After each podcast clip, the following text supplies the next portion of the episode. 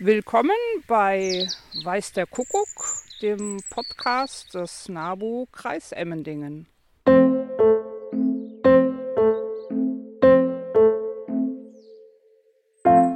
Mein Name ist Angela Fremmer.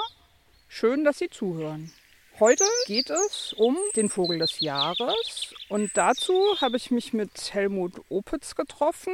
Wir stehen jetzt im Litschental. Wir stehen auf dem Naturlehrpfad, der im Volksmund auch Helmut Opitz Pfad genannt wird. Genau, Helmut Opitz ist NABU Ehrenpräsident und ich habe ihn bisher immer äh, auf der Bühne sitzen sehen bei der BVV. Jetzt treffe ich ihn hier mitten in der Natur, was natürlich ein echter Glücksfall ist, so einen Experten hier so in der Nähe zu haben.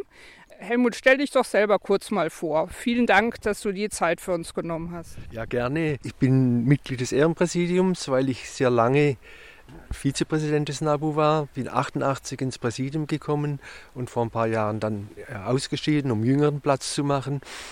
Ich habe eine sehr, sehr lange ornithologische und naturstützerische Karriere. Schon als Kind habe ich angefangen, Vögel zu beobachten. Und das hat sich dann durch mein ganzes Leben hindurchgezogen nach der Schule. Ich habe dann auch äh, als Lehrer Bio als Fach studiert. Das hat äh, dann die Fortsetzung also immer gefunden, von, mein, von Kindesbeinen an. Ganz früh, also dazugekommen bin ich einfach durch Spaziergänge und Wanderungen in der Natur. Aber auch äh, eine große Rolle haben Sammelbilder gespielt, die ich als mit Begeisterung äh, eingeklebt gelernt habe und habe so, so viele Vögel kennengelernt, bevor ich sie dann in Natur gesehen habe. Und das hat sich dann so weiterentwickelt. Am 19. März wurde der Vogel des Jahres für 2021 verkündet, was natürlich schon echt recht spät ist, weil der sonst Dezember dann öffentlich verkündet wird. Und dieses Jahr war aber tatsächlich alles ganz anders.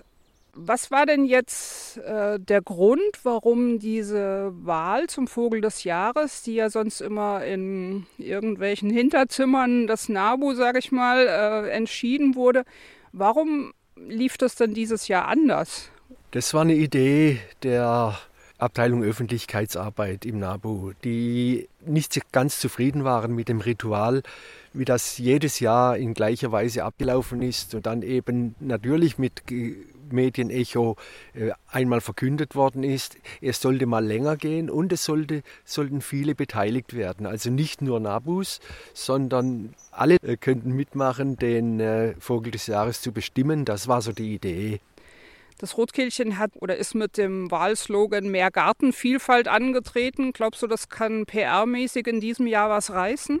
Ja, schon sekundär, aber äh, das Rotkehlchen ist nicht gewählt worden als Gartenvogel. Das Rotkehlchen ist gewählt worden als Sympathieträger. Aber es ist ganz klar, das ist, äh, ich habe es auch so prophezeit selbst schon, hab, dass es Rotkehlchen äh, Vogel des Jahres wird, weil es eben der beliebteste Vogel in Deutschland ist. Es ist für viele sogar das beliebteste Tier nach Umfragen und deshalb von seiner Vertrautheit, von seinem Aussehen, von seinem Kindchenschema her gesehen, ist es also aus diesen Gründen gewählt worden. Dass es aber auch für Garten spricht und dass man was draus machen kann äh, für naturnähere Gärten, das ist ein, ein ganz wichtiger Effekt dabei, der jetzt auch im Vordergrund stehen sollte. Wieso ausgerechnet jetzt irgendwie einen neuen Wahlmodus? Ja, es ist, es ist der 50. Jahresviertel und deshalb ein Jubiläum. Und äh, deshalb auch ein Grund, um das mal ein bisschen anders anzupacken. Den Vogel des Jahres bundesweit gibt es seit 1971. Der erste richtige Vogel des Jahres bundesweit war der Wanderfalke. Also wir stehen ja hier äh, mitten im Gelände und das ist genau die Stelle, wo immer das Rotkehlchen zu hören ist. Also nein, eben nicht immer zu hören, sondern es ist immer irgendwo da. Der Helmut guckt gerade schon durch sein Fernglas, ob er es irgendwo entdecken kann. Also wenn wir das jetzt irgendwo sehen, hören, dann werden wir sofort alles andere unterbrechen, um überzuleiten auf äh, den Vogel des Jahres. Ja, gut, also der beliebteste Vogel ist das Rotkehlchen, aber wäre es nicht sinnvoller gewesen, naturschutztechnisch, wenn die Rauchschwalbe oder der Kiebitz oder die Feldlerche irgendwie gewonnen hätten? Äh, rein von naturschützerischen Seite her hast du recht. Ein Agrarvogel wäre heute sehr wichtig gewesen in der ganzen Diskussion. Aber auch das Rotkehlchen bietet doch jetzt einigen Stoff für naturschützerische Maßnahmen. Denkt zum Beispiel an die Diskussion um Steingärten, um sterile Gärten. Und dann ist es ein Insektenfresser und das Insektensterben ist ja weithin bekannt und kann dadurch auch thematisiert werden. Das ist schon wieder der Zaunkönig, ja, ja, okay. Wenn ich jetzt Rotkehlchen bei mir im Garten haben will, um die nochmal zu hören, was könnte ich denn für Rotkehlchen machen? Mehr Gartenvielfalt forderte das ja auf seinen Wahlplakaten. Klar, äh, das, ist, das gilt ja nicht nur fürs Rotkehlchen, sondern allgemein für die Gärten, die eben naturfreundlicher gestaltet sein müssen. Also auf einen kurzen Nenner gebracht, einfach äh, vieles zulassen, ja viel Unterholz fürs Rotkehlchen, weil das ja gerne im Bodennähe äh, brütet. Es braucht Deckung und es braucht natürlich Nahrung. Und äh, es darf aber auch zum Beispiel da und dort äh, Holzstapel geben und äh, verwilderte Ecken, sowas, das ist auch sehr wichtig. Und dann natürlich Nahrungspflanzen, nicht nur für Insekten, von denen dann das Rotkehlchen wieder lebt, sondern eben im Herbst auch äh, für Beeren und äh, Beerensträucher, von denen das Rotkehlchen dann, also Beerensträucher äh, sind ja die bekannten, die, der Holunder, das Pfaffenhütchen, der Schneeball, die alle sind ja bekannte Pflanzen. Das Heimische sind ja ganz wichtig, damit das Rotkehlchen, wenn es von der Insektennahrung, mit denen es auch seine Jungen füttert, dann im Herbst so auf Beerennahrung umsteigt diese Wahl, wie konnte man denn sich das dann so vorstellen? Also äh, wie lange dauert sowas? Äh, muss man sich zwischendurch noch was zu essen bestellen? Muss man sich nochmal treffen, weil man sich nicht einig wird? Oder gibt es so Nachtschichten wie jetzt in der Bundesregierung? Und wie kann man sich das vorstellen? Ja, das ist sehr, sehr unterschiedlich. Manchmal geht es oder ist es sehr lange gegangen. Es war immer ein, ein großer Unterhaltungsfaktor dabei, manchmal aber auch ganz harte Kontroversen und äh, Diskussionen, die manchmal fast den höflichen Rahmen gesprengt haben. Also das war so, äh, oder es ist so, dass äh, Vorschläge eingegangen sind, Vorschläge nach gewissen Kriterien konnte zum Beispiel jeder Landesverband konnte einen, einen Vogel vorschlagen und dann gab es oft große Gegensätze. Die Niedersachsen oder die Schleswig-Holsteiner wollten natürlich einen anderen Vogel als Baden-Württemberger, die mit einem Seevogel dort oben natürlich nichts anfangen konnten und umgekehrt. Die Abstimmungen dauerten dann oft drei, vier Stunden und äh, das war eine, ich hatte dann so eine Olympiawahl äh, ausgeklügelt und dann eine Stichwahl gibt und der, der am letzten dann die meisten Stimmen hat, der wurde Vogel des Jahres. Es war manchmal ganz überraschend. Äh, es gab Favoriten, die dann äh, sehr bald auf der Strecke geblieben sind äh, und es gab Unterlegene, die Zweiter geworden sind, ganz knapp, aber im nächsten Jahr keine Chance mehr hatten. Es war aber auch immer ein großer Unterhaltungsfaktor dabei. Manche haben das absichtlich gegen ihre Überzeugung gestimmt, damit die Veranstaltung verlängert wurde. Und äh, das heißt, du bist also schon ewig dabei in dieser äh, Findungskommission zum Vogel des Jahres? Ja, äh, seit ich ins Präsidium gekommen bin, habe ich damals die Aufgabe übertragen bekommen. Da zuerst wurde der Vogel des Jahres äh, so von Honoratioren im Hinter Hinterzimmer äh, ausgeklüngelt. Dann war einmal die Bundesvertreterversammlung dafür ausschlaggebend. Das war aber nicht sehr vielversprechend. Und dann haben wir ein Gremium gebildet, das ich dann fast 20 Jahre geleitet habe. Ich habe aber auch nur eine Stimme gehabt.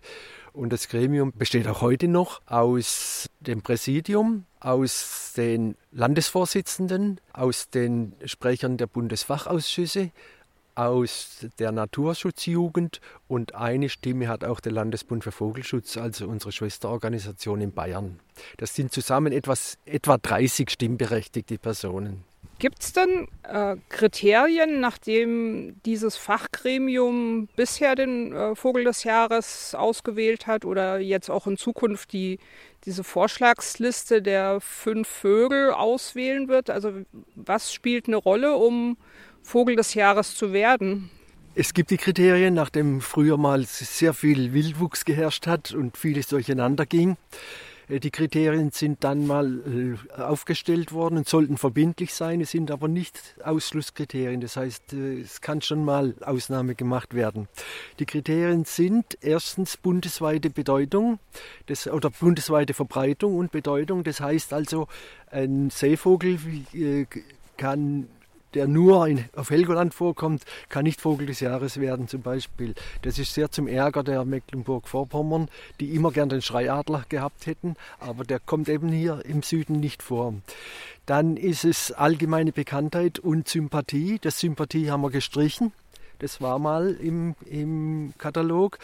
Denn nicht jeder Jahresvogel hat alle Sympathiewerte. Ich denke an den Kormoran, der, der ja da äh, sehr kontrovers diskutiert wurde müssen die Ortsgruppen etwas für ihn tun können und dann muss politische Botschaft muss mit äh, äh verbunden sein. Ja? Wie beim, beim Rotkehlchen wäre es eben jetzt Gartengestaltung und äh, ins, die Frage nach Insekten, Sterben und ähnliches.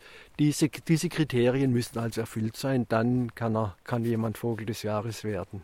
Und kann man rückblickend sagen, dass dieser Titel, den ein Vogel dann mal gekriegt hat, Vogel des Jahres, ist ja schon eine sehr äh, prominente Auszeichnung. Kann man sagen, ob das diesen Arten dann irgendwie was geholfen hat, äh, ob die im Rückblick dann sich verbessern konnten mit ihren Lebensbedingungen? Das ist eine sehr, sehr weit gefasste Frage, die auch nicht ganz einfach zu beantworten ist. Denn manchmal wissen wir ja nicht, äh, wie, welche Maßnahmen jetzt nur darauf zurückzuführen sind, dass er Vogel des Jahres war, weil ja die, äh, für viele Arten die, die Artenschutzprojekte und die, der Schutz allgemein weitergeht. Und dass es dann verstärkt ist im, im Jahr, äh, wenn der Jahresvogel ist, lässt sich dann manchmal nicht messen, weil das erst später zum Tragen kommt.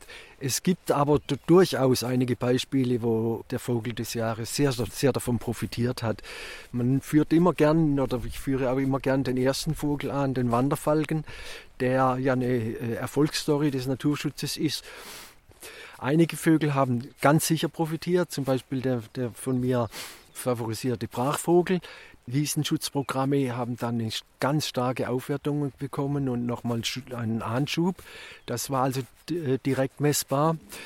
Aber es gibt auch eine ganze Reihe von Flops oder von, von äh, äh, Jahresvögeln, die keine große Wirkung erzielt haben. Also ich kann mich auch erinnern, dass der Grünspecht vor, ja, vor ein paar Jahren ja auch Vogel des Jahres war der ja auch wirklich sehr häufig vorkam. Wäre das so ein Beispiel? Na, beim Grünspecht war es ja so, dass er das, das Problem der Streuobstwiesen nochmal thematisiert hat. Und das war das für Insider war das klar, aber das Thema Streuobstwiesen äh, war eben äh, in der Öffentlichkeit nicht so bekannt. Und da hat der, der Grünspecht schon einiges dazu getan, obwohl er wirklich häufig war und, und häufig ist und das auch vorgeworfen wurde, warum habt ihr dann so einen häufigen Vogel zum äh, Jahresvogel gemacht? Ja? Aber das ist eben nicht das Kriterium. Seltenheit war nie Kriterium. Und äh, um das mit der Streuobstwiese noch mal kurz zu erklären, es gibt ja inzwischen auch vom Nabo Kaiserstuhl, die haben übrigens einen sehr, sehr guten äh, Apfelsaft von ihrer Streuobstwiese da.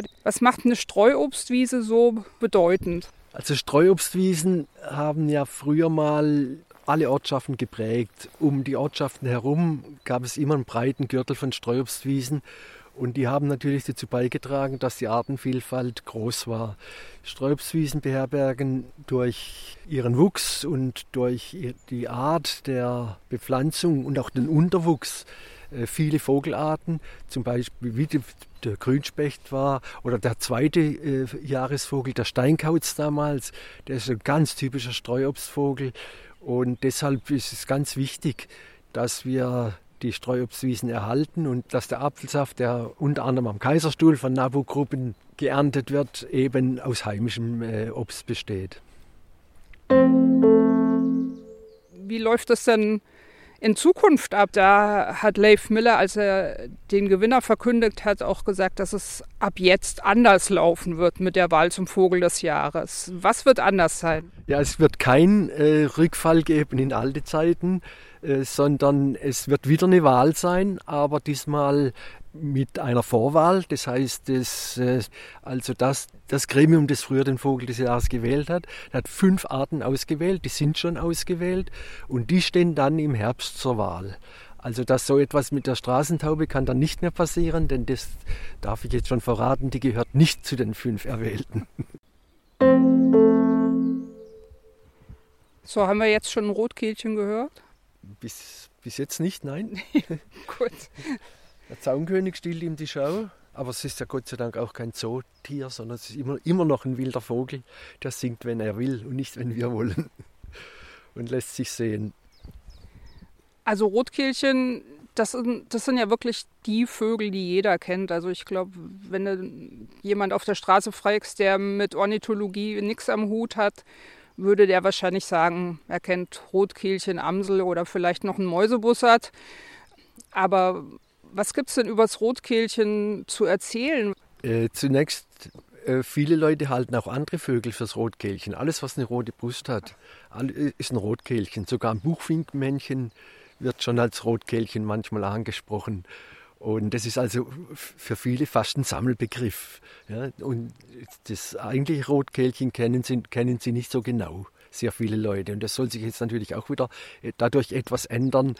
Aber es ist eigentlich ein, ein Vogel, der so nicht äh, jetzt ganz spektakuläre Verhaltensweisen zeigt. Ja, es ist sagen wir so ein relativ normaler Vogel, der eben das ganze, das ganze Jahr über zu beobachten ist, wenn auch die Wintervögel sehr oft nicht die heimischen Rotkehlchen sind. Es kann also sein, dass es, man das Rotkehlchen im Garten hat. Ist das im Sommer zur Brutzeit ein anderes als im Winter? Gerade hier, Rotkehlchen im, äh, im Nachbargarten, stammte aus Litauen, das war auf der kurischen Nährung beringt. Also im, im Winter kriegen wir Zuzug von anderen, äh, von, von nördlichen Rotkehlchen.